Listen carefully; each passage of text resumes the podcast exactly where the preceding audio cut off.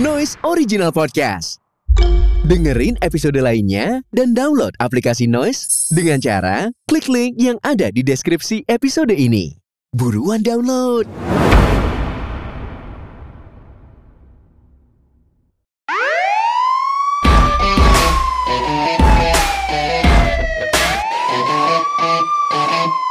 Kembali lagi di Noise bersama saya Tretan Muslim Dan saya Coki Pardede yang sudah bersih namanya. Waduh. eh, Bersih Karena saya sudah mencuci nama saya dengan air banjir Waduh Blok.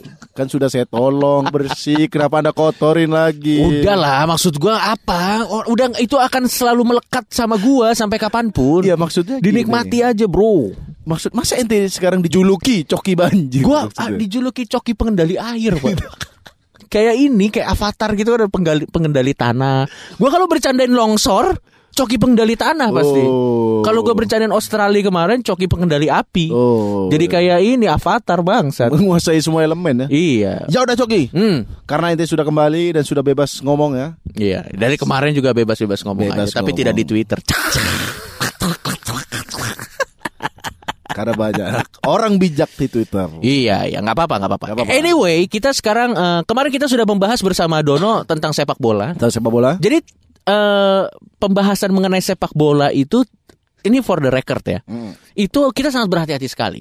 Karena eh, cukup bahaya ya. Cukup bahaya. Cukup eh, apa kita tidak mau memperkeruh suasana. Betul, Maksudnya kan betul. ini memang ke- kenyataannya bahwa supporter-supporter nih ada yang panas-panasan. Betul, betul. Jangan sampai gara-gara podcast kita makin ber Karena makin menurut karena menurut gua Pak, eh, makin makin ke masa depan, mungkin agama makin ditinggalkan, tapi sepak bola tidak pernah ditinggalkan. nggak harus ke masa depan.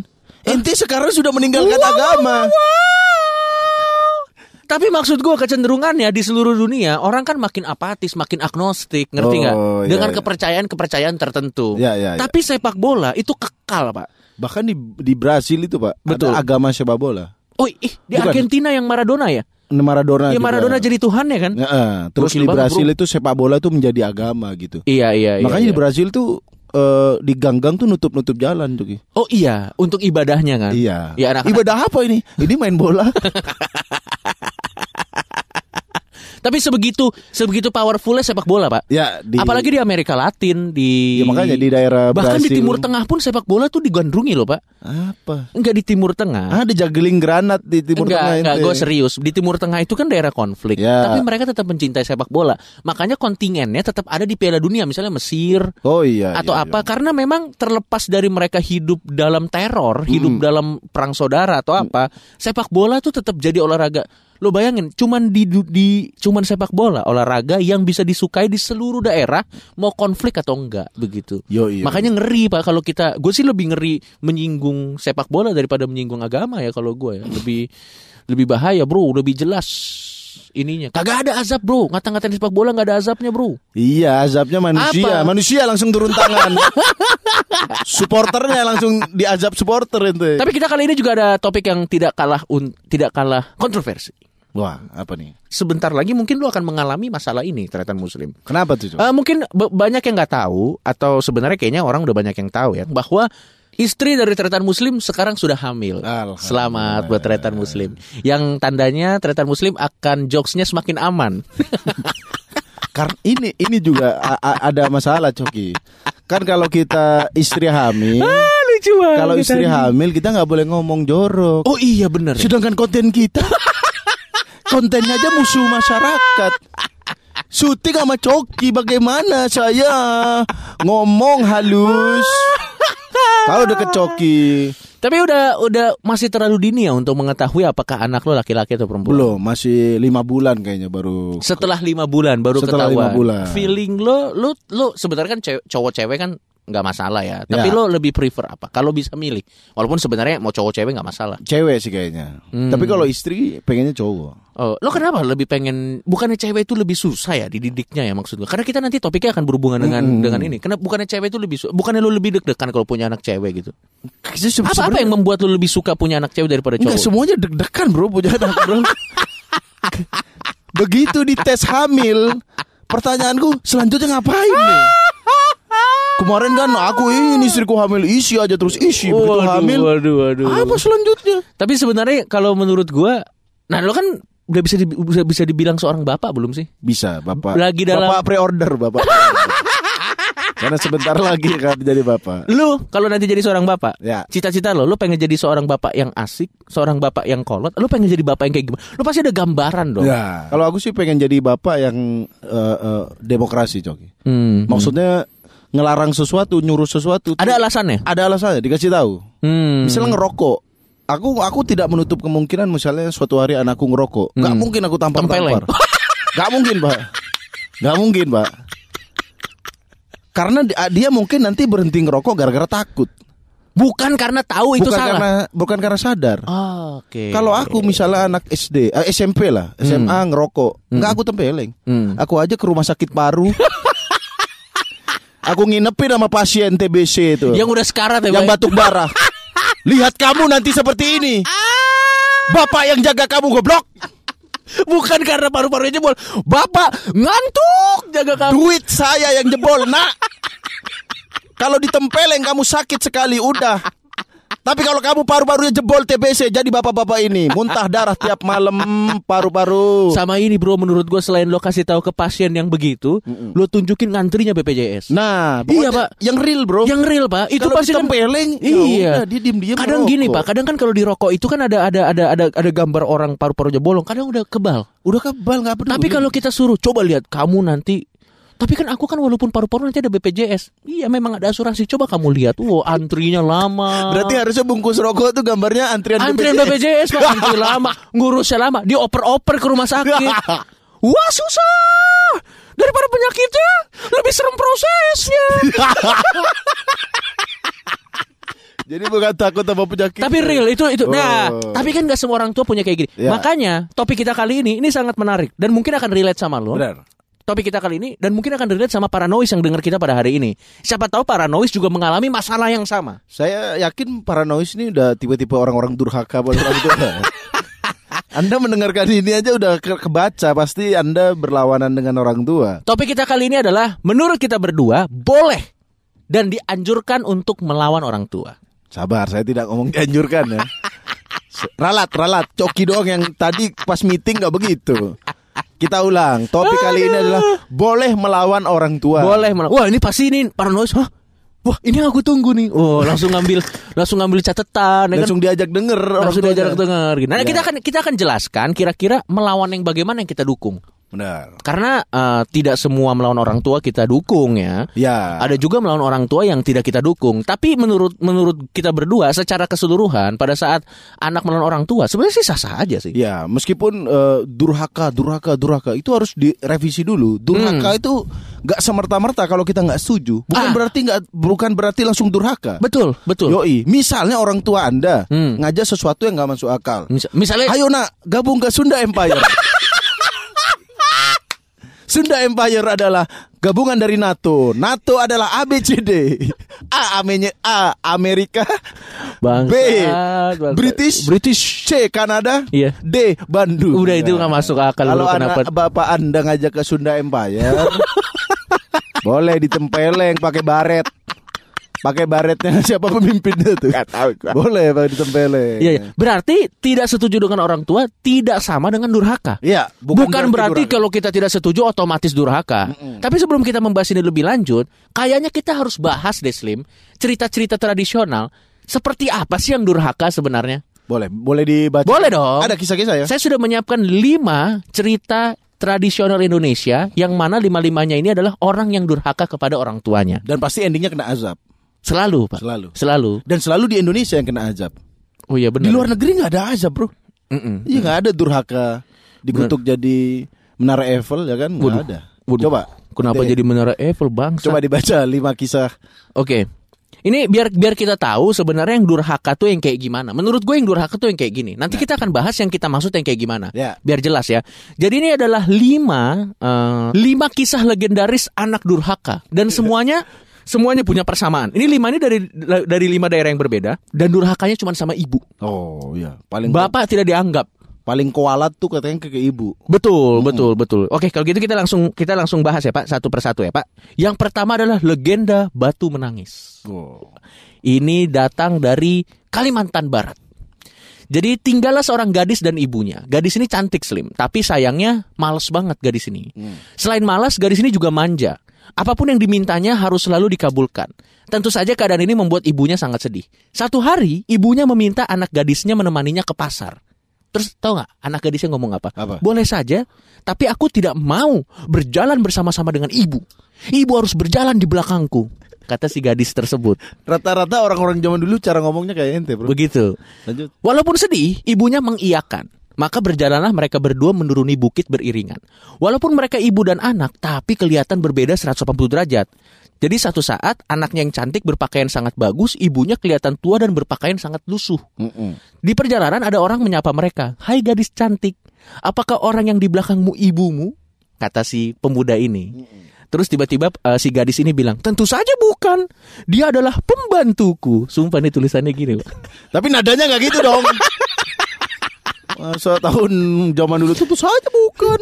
Betapa sedihnya ibunya mendengarnya. Oh. Tetapi ibunya hanya diam, tapi hatinya menangis. Begitulah terus-menerus setiap ada orang yang menyapa dan menanyakan siapa wanita tua yang bersamanya, si gadis selalu menjawab itu pembantunya. itu dalam satu perjalanan. dalam satu perjalanan. Jadi setiap itu siapa? banyak amat yang itu lewat daerah mana Mampang apa apa banyak banget yang nanya. Lama-lama ibunya sakit hati dan ibunya berdoa, "Ya Tuhan, hukumlah anak yang tidak tahu berterima kasih ini."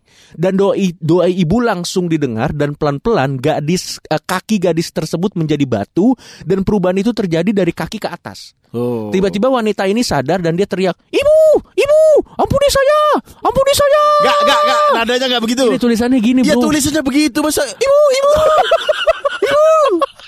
dikutuk jadi coki kalau begitu anaknya. Namun semuanya terlambat, seluruh tubuhnya akhirnya menjadi batu. Walaupun begitu, orang masih bisa melihat batu tersebut menitikkan air mata. Karena itu batu tersebut diberi nama batu menangis. Oh, ya itu Kuala itu- terhadap ibu Ya. di dihukum jadi batu. Mm-mm. Kita langsung ke cerita kedua Malin Kundang. Gak Oh. usah gue ceritain ya. Udah sering ya. Intinya adalah kualat sama ibu Mm-mm. dikutuk jadi Batu. jadi batu. Mm-mm. Sama bro. Sama loh. Ini pada di Kalimantan Barat. Kalau ini dari Sumatera Barat. Hmm. Dari Kalimantan Barat, Sumatera Barat. Tapi sama-sama Jadi batu ya. ibu nih punya mindset yang sama bro.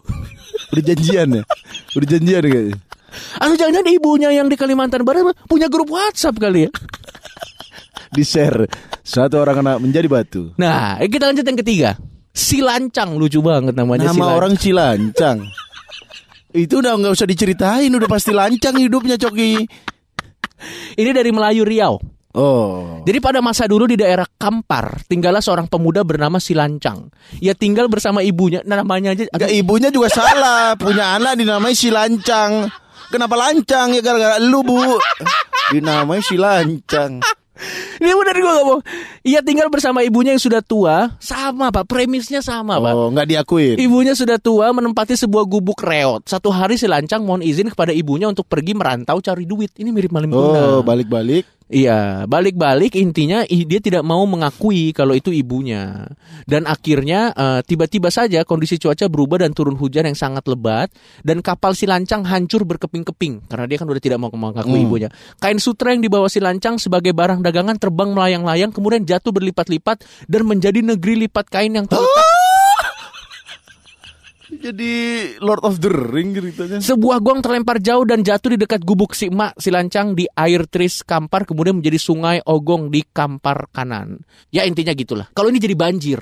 Oh. Ini jadi banjir. Oh, jadi ente, Bro. Itu dari si lancang. Sama kan premisnya ada ibu tua dia Ya. jadi kaya tidak mau. Yang keempat adalah si Kintan. Sumpah namanya si Kintan. Si Kintan apa Saburi itu? Kenapa dia si Kintan? Intinya dia juga tidak mau mengakui ibunya yang Oh, sudah tua dan rata-rata miskin. nggak mau Benar. ya. Dan akhirnya eh, kalau ini dia dirubah jadi monyet.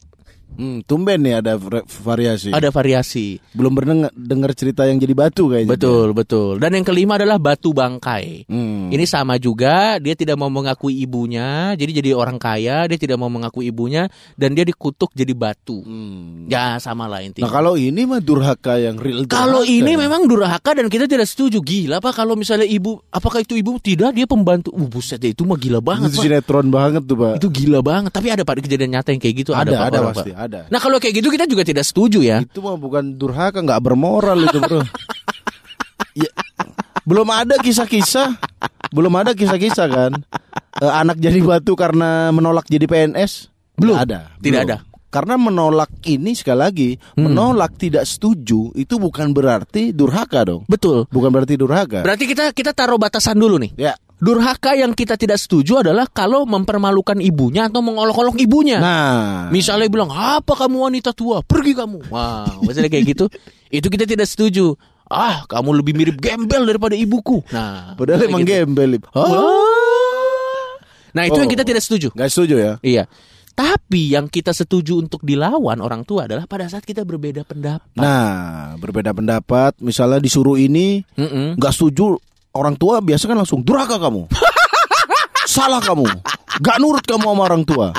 Wah itu itu tetap boleh Nanti di- dulu, nanti dulu. boleh diperdebatkan ya. Tapi Betul. tentu saja dengan debat, dengan diskusi Mm-mm. yang eh, ramah coki. Betul, Nggak betul, boleh betul. tunjuk-tunjukan, nggak Jadi boleh ini. Kita naruh dulu di awal ya bahwa kita setuju anak melawan orang tua, tapi ini dalam konteks di mana anaknya ini tidak tidak mempermalukan orang tuanya atau Ya. mengolok-olok orang. Kalau itu kita tidak setuju. Ya. Tapi kalau perbedaan pendapat, misalnya ibunya pengennya dia kedokteran tapi anaknya mau sastra Jawa, itu boleh dilawan, Pak. Hmm. Iya, misalnya kayak gitu, preferensi-preferensi seperti itu misalnya. Ya, ya, ya, ya. Atau misalnya ibunya suka Billie Eilish misalnya. Nggak akan. Tapi Ibu anaknya mana? ibu mana anaknya suka, Bi- Justin Bieber Ibu misalnya. mana suka Billie Eilish? Misalnya. Misalnya, terus dipaksa denger. Dipaksa dengar. Bukan berarti durhaka ya. Bukan berarti durhaka. Dan sebenarnya Pak, kadang maksud orang tua tuh baik. Hmm. Tapi maksud orang tua yang baik ini terkadang malah bisa membuat celaka buat anaknya. Ini saya sudah merangkum Pak. Hmm. Lima maksud orang tua yang baik yang sebenarnya makan malah jadi bumerang. Yang misal- misalnya maksudnya baik tapi kalau dilakukan seperti ini anaknya malah jadi wadididaw. Yang pertama, apabila orang tua tidak membiarkan anak mengambil resiko. Ini salah Pak. Oh. Anak harus diberikan kesempatan untuk mengambil resiko supaya sang anak belajar bahwa keputusannya bisa ada dampak positif ada dampak negatif. Karena kan orang tua kan aku mau tidak jangan biar aku yang mengambil keputusan terlalu dilindungi Hmm. akhirnya anaknya nggak pernah mengambil keputusan pak Iya, nggak pernah iya. ambil resiko dan akhirnya anaknya ya tulil ngerti nggak jadi jadi ngerti kan jadi pasif gitu anak tuh harus diajarin untuk ngambil resiko Misalnya naik sepeda. Iya. Memang orang tua takut jatuh. betul Tapi biarkan anak. jatuh tuh bagian dari pembelajaran setuju Iya, lo? kecuali anaknya Dani, Adit- Iya. Aditya yang kemarin. Orang tua tuh selalu bersikap waspada dan cenderung berhati-hati dalam menjaga anaknya. Benar. Tapi hal ini bisa membuat anak menjadi terisolasi dari kebebasan memilih pengalamannya sendiri. Misalnya, contoh, kamu kalau bergaul dengan anak-anak lain, kamu bisa terjangkit narkoba, terjangkit kata-kata kotor. Akhirnya anaknya dipasung di rumah. Karena tidak tidak berani ambil resiko, ngerti kan? Karena Rugi terlalu anaknya. terlalu insecure ya. Betul. Oh, apalagi kan suka lihat teman bapak itu. lihat tetangga bapak itu. Itu kan tetangga lu, Pak. Kan bukan berarti saya begitu. Jadi sampai taraf tertentu anak juga nggak boleh terlalu lindungin, harus dibiarin dia ngambil Hmm. resiko, dia dia belajar. Yang kedua, terlalu cepat memberi bantuan. Ini juga salah, Pak. Oh. Jadi kalau misalnya anaknya lagi salah-salah gitu, biarin aja dia berusaha dulu, jangan langsung misalnya anaknya nih lagi lagi pengen belajar naik sepeda, Iya. terus agak agak susah-susah gitu, jangan langsung ditelepon Basarnas. Tolong bantu anak saya. Tolong. Langsung dibantu ada polisi, tentara. Kalau renang juga renang agak tenggelam-tenggelam dikit bantu tim SAR. Setiap orang tua yang terlalu cepat memberi bantuan ketika anaknya mendapat masalah merupakan langkah yang keliru. Karena dengan demikian anak tidak dapat memecahkan masalah dengan mandiri. Akhirnya jadi nggak bisa mandiri. Oh, jadi di- jadi pengen dibantu terus ya. Iya. Yang, yang ketiga, terlalu mudah membanggakan. Ini juga salah nih. Oh. Menurut gua ya, ini orang tua kalau anaknya jelek, bilang aja jelek, Bro. Kan karena, uh anak siapa cakep banget. Padahal dalam hatinya, hmm, gitu. Jujur aja, Bro. Biar dia tidak merasa dibohongi. Ya, misalnya tapi itu juga ada pembelajaran lain. Jangan Hmm. langsung dibilang bego kamu. Jangan begitu. harus di mungkin kamu kurang pinter, kurang pinter gitu. Coba, pernahkah Anda melihat orang tua yang selalu membanggakan anak-anaknya? Biasa kalau lebaran. Oh. Biasa anak PNS. Iya, iya, Anak iya. PNS, anak siapa dulu? Ya kan dokter anak siapa? Giliran pengangguran, anak siapa kamu? Nadanya berubah. kamu anak haram langsung. Tapi tahu nggak masalahnya kalau terlalu sering dibangga-banggain, Pak? Kenapa? Masalah yang timbul adalah anak merasa bahwa juara adalah segalanya sehingga ia belajar untuk menipu hanya untuk terhindar dari kegagalan. Oh, apa pun dilakukan. ya? Benar, misalnya contoh, oh kamu bagus, kamu anak bapak karena kamu ranking satu. Begitu tiba-tiba besok ranking dua, apakah akte kelahiranku dibakar? Kenapa langsung? Kenapa, Cuk? Karena dia selama ini dianggap sebagai anak orang tuanya karena ranking satu terus. Oh. Begitu dia tiba-tiba ranking dua kan, apakah orang tuaku memandangku tidak sama lagi? Lo ngerti gak sih maksud gue? Iya, iya. Salah pak, ini memberikan ini Karena yang terlalu salah. digini-ini ya. Betul, Iya, bro. iya, iya. Selanjutnya, Coki. Yang keempat, mudah menyetujui banyak hal. Terlalu gampang mengiyakan, dimanjain terlalu ekstrim juga nggak baik. Oh, Misalnya aku aku mau ini karena Iya. memanjakan. Boleh, Nak. Aku Hmm. mau ini, silakan. Iya. Aku mau gabung ISIS. Misalnya, kan siapa tahu anak-anak Aku ingin menempeleng pengemis. Wah, langsung disediain pengemis. Itu mah ente. Itu mah nurani ente, keinginan ente dari dulu kan. Lo kalau punya anak, lo gue yakin lo pasti akan manjain anak lo. Tapi batas lo manjain anak lo sampai mana, Slip? Nah, kalau eh, Karena kalau dimanjain, lo pernah nggak ketemu temen lo dimanjain ekstrim banget, tapi Iya, kan jadi wadaw anak. jadi wadaw jadi nggak bisa naik motor. ente jangan ketawa, ente juga bangsat. Coki nggak bisa naik motor, fakta, fun fact. Fun fact, apalagi di tengah ombak. Lo batas lo manjain anak lo sampai. Kalau aku sih manjain tuh memang itu soal feeling, Coki. Maksudnya Hmm, eh, misalnya dia permintaannya hiburan-hiburannya masih masuk akal ya pasti dituruti. Hmm. Tiba-tiba aku ingin jalan-jalan ke, ke Eropa. eh, nak, bapak aja paling jauh ke Malaysia, nak. Kamu pengen ke Eropa. Nah, kalau itu udah gak masuk. enggak, enggak masuk akal. Kalau dia main pengen ke Ancol, Dufan, Aku ingin Netflix Premium, masih boleh ya, itu masih oke ya. bapak aja nonton Indo XX1. masih, masih masuk akal dan masih bisa dijangkau sama orang tua. Oke. Gitu. Tapi lo akan manjain anak lo atau akan jadi 50-50? 50-50 aku. Hmm. Karena aku dibesarkan di lingkungan Lo dimanjain gak sih dulu? Aku dimanjain dan tidak sebenarnya setengah-setengah. Kalau hobi aku diturutin. Pak, aku minta bola, Hmm. minta sepatu bola, minta gitar, selalu dibeliin. Karena jelas ya. Jelas, begitu Oh. aku minta PS, tidak boleh. Kamu akan menunda sholat. Wow, wow, wow, wow, wow, wow, wow. Langsung raja terakhir, Pak. Pakai sholat ya. Eh, ya benar juga ya. Aduh. Jadi jadi antara dima- dimanja tapi di sisi lain nggak dimanja gitu kalau Yang kelima adalah tidak berbagi kesalahan masa lalu. Lo Oh, ngerti nggak maksud? iya. Jadi orang tuanya nggak pernah ngaku kalau dulu pernah berbuat salah. Jadi di mata anak itu orang tuanya terlalu sempurna. Padahal nggak bagus juga. Lo harus pernah mengakui dulu papa pernah gini. Cerita gitu. Tapi jangan terlalu banyak juga. Dulu bapak narkoba, bapak penyamun dan bajing loncat. Lebih baik aku tidak dilahirkan, bapak. Lebih baik aku mati di kandungan. Kalau terlalu ini, tetap ada batasnya ya. iya. Maksud cerita bapak juga dulu nggak bisa matematika. Meski itu masih mending, pak. Gue bacain ya, sebagai orang tua jangan gengsi untuk berbagi kesalahan apa saja yang pernah dilakukan di masa muda dulu. Ya, ya. Bukan artinya kita menyuruh mereka melakukan apa yang kita pernah lakukan, tapi dengan berbagi bahwa kita juga dulu pernah salah, mereka bisa belajar juga tidak melakukan hal tersebut. Dengan demikian anak akan mencatat langkah bijak untuk menghadapi kesalahan di masa mendatang. Itu tuh pak. Nah, berarti Cogi intinya kita berdua nih tetap yakin bahwa orang tua tuh boleh didebat ya. Karena itu, Boleh tidak setuju ya. Boleh, boleh tidak setuju. Nih, karena menurut kita Pak, kadang apa yang disuruh orang tua itu tuh tidak murni untuk kebaikan kita loh kadang-kadang. Hmm. Kadang-kadang contoh ya, pada saat orang tua misalnya menyuruh kamu harus jadi PNS, jangan-jangan kita dijadiin sebagai alat, Pak.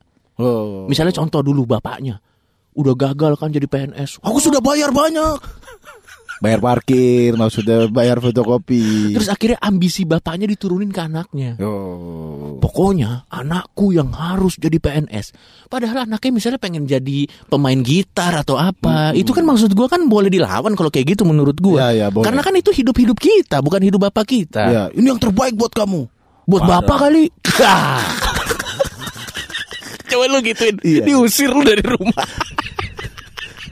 Tapi mungkin dengan eh, diskusi Coki, dengan apa ketidaksetujuan kita itu malah melatih kita untuk memutuskan sesuatu ya. Bener Betul, betul, betul. Mis- yang kedua juga ini, Nah, nggak ah, mau. Sem- eh, gue lanjut. Yang Ya, kedua, lanjut. suka dibanding-bandingin. Tuh orang tua kan suka gitu kan. Hmm. Coba lihat anak ini. Dia sudah gini-gini, kamu gini-gini gini. Ya dia aja jadi anak lu. Gitu gue kadang sebel tuh Pak, suruh banding-bandingin. Oh iya. iya. Itu maksudnya kan mungkin orang tua "Sa- aku akan memacu anakku dengan membandingkan dia dengan anak-anak yang brilian. Hmm. Mental anak Anda hancur. Dia akan membenci dirinya sendiri. Kalau mungkin perbandingannya nggak apple to apple. Lihat anak itu udah sukses sekarang.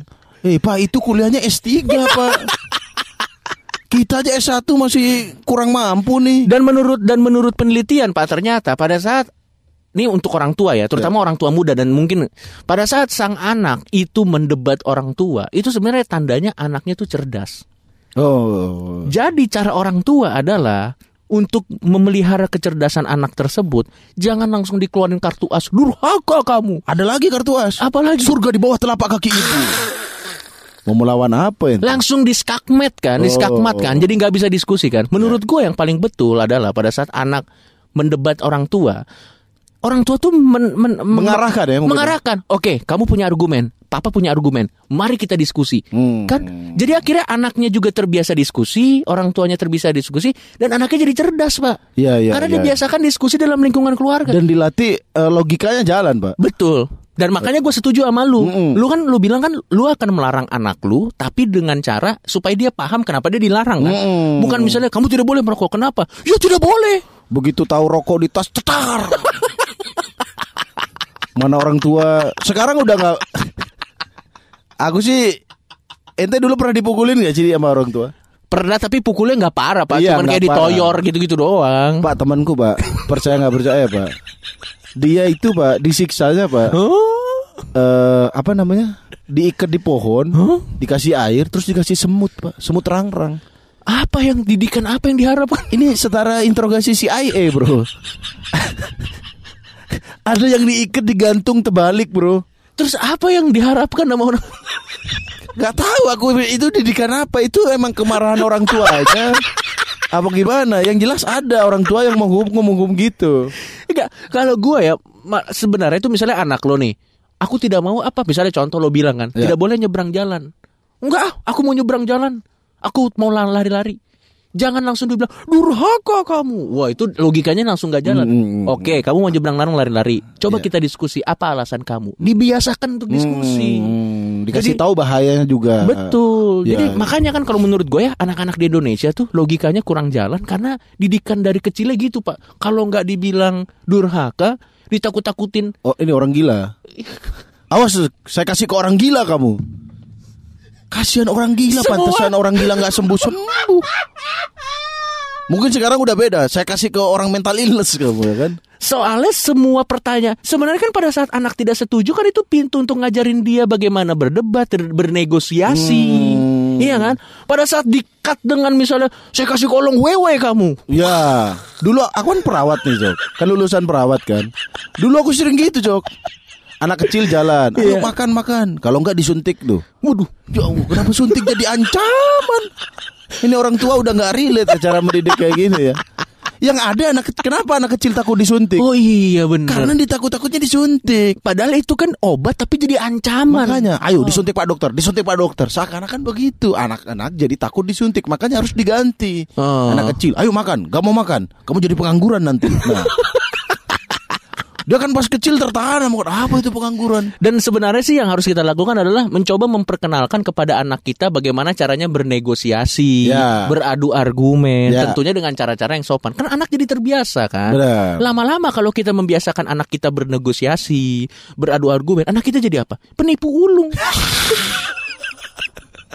Karena di rumah sama bapaknya biasa negosiasi kan. Ya, ya. Begitu sekolah, guruku, aku langsung bohong-bohong gitu bang. Saya jadi penipu ulung. Ya tapi memang ada beberapa part yang susah Coki. Mis- Misalnya soal adat nikah. Hmm, hmm. Kan anak muda nih, saya kira anak muda zaman sekarang nikah nih rata-rata pasti ikut orang tuanya. Iya. Pesta tuh pesta orang tuanya. Sebenarnya gini, kalau milih jodoh udah dikit lah yang ikut orang tua. Iya. Ini menentukan pesta, Pak. Menentukan pesta, Pak. Mengundang 1500 orang. Saya tidak kenal siapa pun. Cia, cia, cia. Ya, ya ini kenapa jadi curhat ya? Enggak tapi tapi maksud gue bukan si teman kita Iya. si Rigen Iya. dia juga kan waktu nikah yang datang malah teman-teman alumni bapaknya. Makanya. Maksud gue kan ini kan pas pernikahanku orang-orang apa ini siapa ini? Tapi maksud gue ya memang agak susah dilawan. Ya sih. tapi sekali lagi aku tetap masih bisa dilawan. Hmm. Meskipun saya sudah kalah. Tapi lo bisa ngasih tips nggak sih Slim dari pengalaman lo Ya. pribadi? Ya gimana sih caranya menghadapi orang tua yang tapi ini bukan hal-hal yang durhaka ya, ini Ya. hal-hal yang perbedaan pendapat aja yang boleh gitu. Ya, Misalnya perbedaan pendapat kalau aku jangan mendebat orang tua pakai logika. hmm, Orang tua logikanya itu udah beda sama kita. Iya. Bukan berarti bodoh ya. gen- generation gapnya ya. Tapi orang tua itu paling nggak seneng kalau dia kalah debat. Mm-mm. Ini ini fakta Coki. Mhm. Orang tua itu kan pemimpin. Mm-mm. Dia udah mendidik. Tiba-tiba anaknya menemukan sesuatu log, sesuatu yang logis dan dia kalah. Dan sebenarnya dia sadar itu Dia ya. sadar. "Hah, hah, an- anakku pinter. Anakku pinter. Biasanya keluar kartu as yang itu tuh. Iya. Apa kredibilitasku sebagai bapak berkurang? Nah, ya kan? gimana tipsnya Slim? Bisa di-share gak? Makanya jangan jangan jangan mendebat seroga. Makasih makan ego aja. Hmm. Ya, saya tahu bapak ini paling berpengalaman. Ya, bapak ya, ini harus dikasih ego. Mau di endingnya dipatahin dikit gak apa-apa. Tapi ini kan Hmm. eh, pesta buat kita, buat saya. Hmm. Atau misalnya kuliah. Hmm. Iya Pak, saya Paling tahu. sering nih kuliah saya nih. tahu PNS tuh bagus. Hmm. PNS tuh ini. Hmm. Tapi Pak, saya masih punya passion, hobi saya begini. Hmm. Gitu. Tetap di awal tuh harus puji-puji bapaknya dulu. Benar. Bapak adalah bapak terbaik. datang kan. bapak tidak pema- tidak pernah memaksa. Harus begitu Datang pakai ka- kaos ayahku adalah ayah terbaik di dunia. Datang ada tato muka bapaknya. Iya. gitu. Oh iya benar sih benar. Harus Itu begitu akan- dulu. Soalnya kalau kita datang tahu apa ayah? Waduh langsung Waduh, wadididau langsung. tuh. Ini loh data PNS. Lebih tinggi mana PNS dan apa pengusaha? Nggak boleh begitu. Iya, iya, Oh, aku keserang. Pasti bapak begitu. Dan yang kedua, perdebatan nggak harus selesai di hari itu. Bisa dicicil. Iya. Oh. Misalnya datang hari pertama, Pak, Hmm. saya nggak mau jadi PNS, Hmm. saya mau jadi musisi. Mm-mm. Dasar kamu durhaka lu bapak Surga di telapak kaki ibu Udah lo, lo, nge-rap lo, tuh, lo. udah nge-rap ya. Iya. Pasti kasih tahu Pak Gak apa-apa kita nggak setuju hari ini Mm-mm. Ya kan Mm-mm. Besok Apa dua hari tiga hari lagi Mm-mm. Datang lagi Pak Saya pengen jadi musisi Oh. Insya Allah berkurang itu Iya, iya, Yang iya. awalnya tadi pakai durhaka Surga di bawah telapak kaki Udah nggak pakai surga di bawah telapak kaki Tapi masih durhaka Tetap kamu durhaka ya Itu Mungkin seminggu sebulan Pasti dia Berarti akan prosesnya dicicil jangan pengen cepet ya, Ya, jangan pengen instan. ya? mungkin, nggak mungkin langsung Hmm. orang tua tuh langsung, wah bener juga ya. Musisi lebih menjanjikan, nggak mungkin. Iya, Karena iya. apa? Kita harus mengakui bahwa orang tua orang tua ini banyak yang masih kolot. dan, Betul, betul, dan betul. kolot itu bukan hal yang buruk. Iya betul. Karena betul. kolot itu kan masalah preferensi. Iya, Kita tahu bahwa musisi ini begini, Hmm. dunia industri. Apakah bapak tahu Spotify? Apakah bapak tahu kalau anak bapak akan manggung di WTF? Apa itu WTF?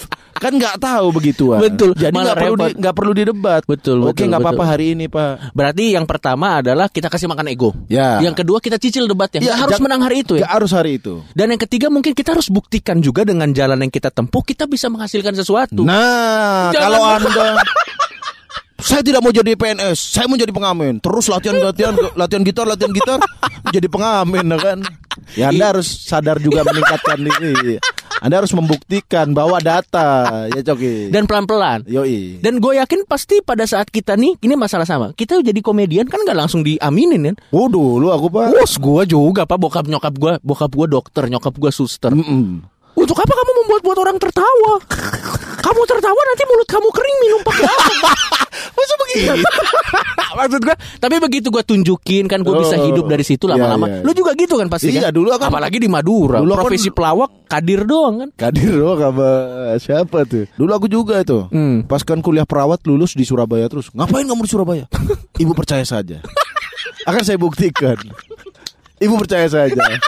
Susah ngejelasin stand up itu apa, stand up apa. Anjir, ibu percaya saja brengsek wah. Maksudnya ngejelasin stand up ke orang Madura tuh. Apa ini lawa-lawa sendiri? Aku jadi bilang, udah bu percaya aja. Eh, aku cari kerja di Surabaya. Dan akhirnya sekarang udah diamini ya. Buat apa ijazahmu? gitu. Sampai sekarang aja nggak berguna ijazah perawat, hanya tahu Nancy doang ya kan. Oke, tapi kan itu kan menurut kita. Ya. Kita akan ngasih senjata rahasia kita. Ini adalah senjata rahasia kita untuk meneguhkan argumen kita biar makin benar. Yoi, dari dari tadi kita ngomong-ngomong doang ini mas-mas yang bacot doang ya. Iya. Biar lebih valid lagi. Siapa tahu paranoid udah ngajak ibu bapaknya kan, ah ini mas siapa, saya tidak terlalu percaya. Bapak, ibu yang dengar ini, kita akan mengeluarkan senjata rahasia kita. Ini adalah senjata terbesar kita. Kalau bapak ibu mengingkari apa yang orang ini omongin, Ya, ingat Bu, yang kita telepon habis ini adalah Habaib. Habaib keturunan suci. Dia belajar ilmu agama. Oke Bu, Bapak Ibu. Dia mana? Jangan langsung tuduh durhaka. Jangan tuduh anak Anda durhaka. Habis ini Anda yang durhaka Bu. Bapak Ibu tahan, kita akan telepon Habib Hussein Ja'far yang akan menjelaskan Betul. gimana uh, boleh nggak melawan atau diskusi dan nggak setuju dengan orang tua. Langsung kita telepon Coki. Betul. Halo Bang. Halo, Assalamualaikum. Waalaikumsalam. Selamat sore Habib. Iya, selamat sore. Bib langsung aja kan kita tahu kan eh, Habib kan orang yang sibuk gitu. Jadi kita langsung ingin bertanya. Kalau dari Islam sendiri Bib sebenarnya boleh nggak sih kalau kita melawan orang tua? Dalam arti eh, misalnya orang tua nyuruh kita A, tapi passion kita sebenarnya B gitu. Itu ada nggak sih tips dan triknya supaya di saat yang bersamaan kita tetap bisa menjalani passion kita tanpa kuburan kita kena meteor gitu. Maksud gua kan seolah-olah kan kalau kita melawan orang tua atau tidak ya. setuju dengan orang tua kan apa namanya kena kena kualat atau apa gitu. Ada nggak sih sebenarnya gimana sih Bib kalau dari Islam sendiri? Eh, gini, pertama-tama gue ini biasanya udah cukup direpotkan sama kalian di YouTube. Sekarang nyasar-nyasar ke podcast ya. Biasanya langsung ini udah nyasar ke telepon enggak ya? Makanya kita butuh lu yang membenarkan gitu, yang meluruskan. Jadi mana-mana Anda kami teror pokoknya, Beb. Melindungi kami berdua Anda. gimana gimana Bib? Iya, eh, gini, gue mau buka dari cerita aja paling ya. Boleh boleh Bib. Ada sahabat Nabi namanya Sa'ad bin Abi Waqqas. Mm-mm. Kuburannya, makamnya itu di Cina loh. Oh wow. Hmm. Oke Makam oke. sahabat ini di Cina. Mm-mm. Nah, eh, saat bin Abi Waqqas ini pernah eh, marah ibunya karena dia pindah agama ke Muslim. Oke. Jadi dia marah, kata ibunya, ya udah saya gak mau makan, gak mau minum selama kamu masih jadi Muslim. Kalau Oke. kamu tetap Muslim, saya tetap mogok makan. Oke oke Akhirnya oke. dibujuklah sama saat bin Abi Waqqas nih. Ya udah, apa saya sudah mantap memilih Islam begini, kamu makan. Ibunya tetap gak mau, gak mau. Oke oke. sampai dibujuk dan akhirnya kata Sa'ad bin Abi Waqqas gini deh ini urusan iman nih kalau Hmm. kamu saya udah jelasin udah bujuk kamu tapi kalau kamu tetap maksa ya sudah kita jalan sendiri-sendiri Ya, ya. akhirnya ibunya berpikir dan kemudian open minded terbuka pikirannya dan akhirnya mau makan gitu. Oke oke. nah oke. dari sana turun tuh ayat yang mengatakan bahwa kita itu sama orang tua itu adalah berbakti bukan taat dalam Islam Oh. Bedanya adalah kalau eh, taat itu artinya tunduk secara mutlak. Oke. Nah, ketaatan itu sama Tuhan dan Rasulnya aja kalau dalam Islam. Nah, sama orang tua itu namanya birrul walidin, berbuat baik saja. Hmm. Artinya yang baik lo ambil, yang nggak baik lo tolak, tapi juga tolaknya dengan cara terbaik yang bisa kita lakukan. Oke. Dan kalau akhirnya pecah kongsi deadlock gitu, ya udah eh, jalan masing-masing, Mm-mm. tapi harus tetap menjaga hubungan terbaik. Oke, Meskipun oke. misalnya orang tua kita murka sama kita, Oke. tetap oke. kita harus selalu berbuat baik. Misalnya murka, kemudian eh, kita dia gak mau ketemu kita gitu Oke, atau oke, untuk oke. jadi emas gitu. Wah, Gua, dikutuk gua heran soalnya. Dong. Iya, iya makanya dulu kenapa orang tuanya gak mengutuk jadi emas gitu kan? Sayang kalau batu gak ada gunanya. Berarti sebenarnya yang menarik itu adalah eh, pada saat hubungan kita dengan orang tua itu adalah berbakti bukan ketaatan ya Bib ya? Bukan ketaatan. Jadi eh, kalau lo punya POV yang berbeda gak ada masalah. Oke. Oke. Asal dilakukan dengan eh, hal terbaik dari situasi yang sudah terjadi Bib ya? Iya, termasuk Oke. soal agama. Artinya kalau Hmm. kita misalnya anaknya masuk Islam, Mm-mm. orang tuanya non Muslim, maka anak itu harus melakukan semua eh, tindakan terbaik Oke, bagi oke. orang tuanya. Oke, oke. Itu kan contoh kasus ekstrim ya. Apalagi kalau misalnya cuman sebatas misalnya Kuliah. ayahnya iya, Kuliah. ayahnya pengennya jurusannya kedokteran. Ya, Anaknya atau ayahnya pengennya eh, jodohnya yang kaya gitu. Itu ayah semua orang kayaknya tuh. Berarti sebenarnya kalau hal-hal seperti itu cuman perbedaan pendapat misalnya eh, mau jurusan kuliah apa. Nah, iya kan kan orang tua itu sebenarnya nggak nggak masalah Bipe kalau berbeda gitu Bipe. Nah, sebenarnya. soalnya kan orang Oh, orang tua sering make ini, Beb, bahwa eh, ini ada coki. Hmm. Ridho Allah itu adalah ridho orang tua. Orang tua Oh, sering tahu itu. Nah, itu gimana tuh, Ente nggak tahu apa-apa kan? Nggak ada referensinya, coki. Orang tua kan sering make Nah, kalau pakai kartu as gitu gimana, Beb? Misalnya kita orang gitu. tua. Terus dia ya tetap eh, eh, tetap ridhonya Allah itu yang utama. Oke. Orang tua itu ridhonya menjadi artinya menjadi bol, eh, diterima kalau tidak bertentangan dengan eh, prinsip-prinsip Oh, yang sudah oke. ada pada Tuhan dan Nabi gitu. Iya, iya, iya. Ya, ya misalnya urusan kuliah nih. Ah. Urus eh, orang tua nyuruh PNS, terus anaknya nggak mau, dia mau eh, apa kuliah yang lain misalnya, Iya, dia iya, pengen iya. ngejar passion yang lain. Orang tua kan pasti kamu durhaka ya, Hmm. nggak berkah hidup kamu. Itu kan kenapa langsung nggak berkah? Maksudnya kenapa? Dia kalau kalau ada orang tua yang gitu, Heeh. berarti lo harus makin yakin bahwa dia gak bener omongannya. lo makin harus makin yakin untuk ambil jurusan itu karena dia gak ngerti sebenarnya. Oh, Tapi tentunya dengan dengan cara terbaik yang bisa kita lakukan BP itu ya kata kuncinya BP ya. Iya, iya, tentu benar benar benar benar benar benar. Dan dan gue itu sering ditanya kan. Iya, iya, iya. Oh, katanya orang tua itu ikut dosa Hmm. kalau anaknya berlaku dosa. Nah, itu Enggak. gimana tuh? Dosa itu setiap orang masing-masing menanggung dosanya. Oh. Adapun yang dimaksud di sana orang tua kedapatan dosanya misalnya orang Hmm. tua tahu satu nilai kebenaran kemudian Hmm. dia gak ajarkan ke Oke. anaknya Oke. baru anaknya dapat dosa juga anaknya Oh. dan orang tuanya sama-sama dapat dosa kalau dia sudah ajarkan anaknya tetap gak mau jalani ya masing-masing ya Iya. bukan bukan orang tuanya dapat dosa terus dong. enggak dong Kalau gitu kasihan orang tua coki. Wah, kalau kalau kalau orang tua gue udah asuransi, Pak. Asuransi dosa. Langsung udah asuransi dosa begitu anaknya seperti ini hmm, sepertinya mam kita harus asuransi gitu. Oke, Bib, thank you, Bib. oke Jadi Oke. sekarang eh, ada ada pemahaman yang jelas bahwa bukan berarti ketaatan buta itu kata kuncinya, Bib. ya? Yoi, dan ini juga pesan bukan buat anak-anak doang, buat Hmm. orang tua yang mendengarkan ini. Hmm. Anda Betul. jangan sombong Anda, jangan sebentar-sebentar durhaka kamu, durhaka kamu. Soalnya kan hati Anda yang lemah. eh orang tua, hati Anda yang lemah. Soalnya soalnya kecenderungannya gini Bib, kadang tuh ada eh, oknum, oknum orang tua yang menggunakan kartu as bahwa melawan orang tua tuh langsung durhaka. Padahal kan sebenarnya kata kuncinya bukan di melawannya itu kan. Itu kan kadang kan anak kan kalau terus terang anak pada saat digituin kan kita kan juga langsung keskakmat gitu seolah-olah kan Bib. Ya, terus Iya. juga apalagi pakai-pakai cerita-cerita kewalat, Coki. Oh iya, Misalnya itu melawan orang tua kecelakaan, padahal anaknya aja mabuk nyetir. Seakan-akan gara-gara melawan orang tua, padahal diteliti emang jalanannya aja berbahaya Iya, iya, mungkin. Tapi ini benar sih, ini benar. Terima kasih Bib atas eh, Oke. nasihatnya yang eh, cukup oke. Ini universal bisa Siap. dipakai semua orang, nggak harus agama Islam. Ya nggak harus spesifik satu Siap. agama ya. Dan Betul, ini betul, betul. Yang ngomong Habib langsung ya sekali Betul. lagi ya. Ini bukan dua pendosa ya. Iya, iya. Habib yang menjelaskan, hei para orang tua, kalau ini bisa jadi data, Coki. Kalau kalian yang dengerin ini anak muda mau kuliah ini nggak boleh, mau Iya. pacaran sama ini nggak boleh, dengerin ini suara Habib. Kalau masih nggak boleh ditempeleng pakai aplikasi noise. Bib, terima kasih banyak, sukses terus oke Bib ya. sama-sama Oke. Assalamualaikum Habib. salam Sebuah insight dan eh, apa pencerahan baru Coki. Itu yang yang menurut gue bagus banget adalah berbak sama orang tua tuh berbaktinya tuh bukan berarti ketaatan penuh. Bukan taat ya. Tapi baik sama orang tua. Ya kalau misalnya orang tua jadi nyuruh ke Sunda Empire, kan bukan berarti kita harus taat. Aku akan menjadi kan nggak bukan berarti gitu kan.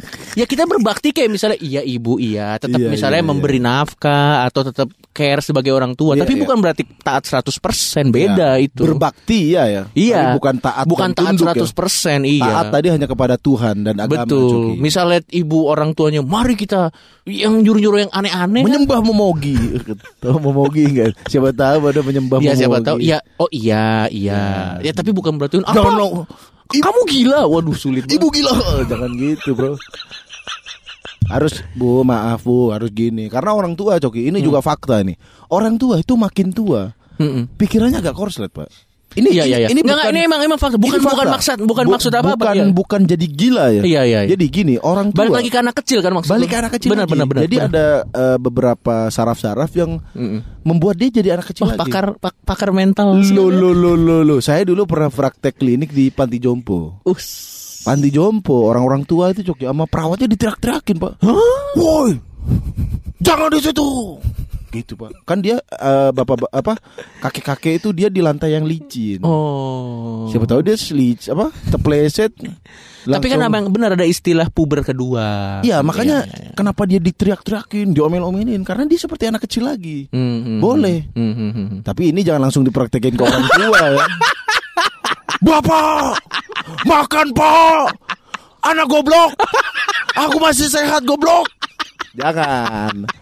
Maksudnya kita harus mentoleransi kalau orang tua kita suatu hari Betul. makin tua, pikirannya makin ini. Ada Tapi- temanku pak, ada temanku, bapaknya pak udah umur 70-an pak. Iya. Nah, aku ingin belajar hipnotis. tidak mungkin, tidak mungkin kita. Bapak ingin jadi Romi Rafael veteran. Nggak mungkin. Harus di gini Pak, Bapak buat apa? Harus tetap dilogikakan. Gini Pak, siapa yang mau dihipnotis dengan oleh Bapak gitu. Saya akan menghipnotis dokter saya. Sebenarnya bapak penyakitnya saya sehat, saya sehat, jadi sehat. Tapi oke lah, kita udah bahas ini. Ya. Pertanyaan terakhir Slim. Kalau anak lo tiba-tiba datang, papaku punya tato, lo gampar nggak Slim? Eh, tergantung tato ya. Enggak kalau udah tato apa itu ada tugasku untuk mengasih tahu. Hmm, hmm, Nah, hmm. kamu jangan nato. Iya. Karena karena apa pak? Nih seperti paman coki. Pokoknya keburukan-keburukan. Kenapa nggak boleh makan babi? Jangan seperti coki. Jangan seperti coki. Atau misalnya eh, lu akan akan datang dengan penghakiman nggak pada saat anak lo curhat pernah melakukan kesalahan kalau nggak, insya Allah nggak nggak datang pengaruh. Karena- Karena, dia akan menjauh. Makin betul menjauh. betul gue sepakat sepakat kan. Makin menjauh dia pernah melakukan ini. Dasar kamu anak. Anak siapa kamu? Anak lu. lama-lama makin parah pak aku aku merampok toko roti waduh nggak begitu dong Tapi tetap harus diajarin. Nah, kamu jangan tato ya. Menarik, nah, menarik. kamu jangan berbuat ini. Masalah dia melanggar, mah hukumannya aku yang jelas mungkin eh, karena zaman sekarang diikat ya. kasih semut rang-rang tadi si piranha kalau gue. Tetap ngasih tahu yang baik. Karena Iya anak zaman sekarang kan udah pasti pinter-pinter lagi betul ya. betul. Oh apalagi lu kan ya. Iya, maksudnya punya anak sekarang oh di- Apalagi kalau anak lo cewek kan ngasih ini calon ini pacarku. Lu pasti sebel ngeliat hmm, kenapa orang ini dekil sekali? Kenapa anakku pacaran sama orang dekil? Padahal dulu lu juga sama keluarga istri lu aku yang dek aku yang dekil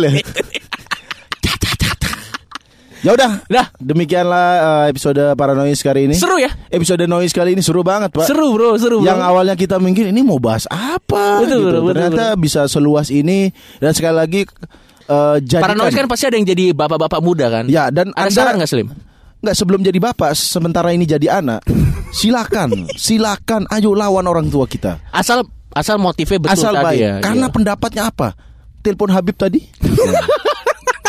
itulah kartu as anda untuk melawan. Kenapa kamu melawan? Eh bu kata Habib Ja'far. Kita hanya boleh berbakti tidak boleh taat. Tidak harus taat. Ah, betul, betul. apalagi tunduk. Betul betul. Mampus kalian orang tua. Sampai ketemu lagi di, di podcast musuh masyarakat selanjutnya. Paranoid bye bye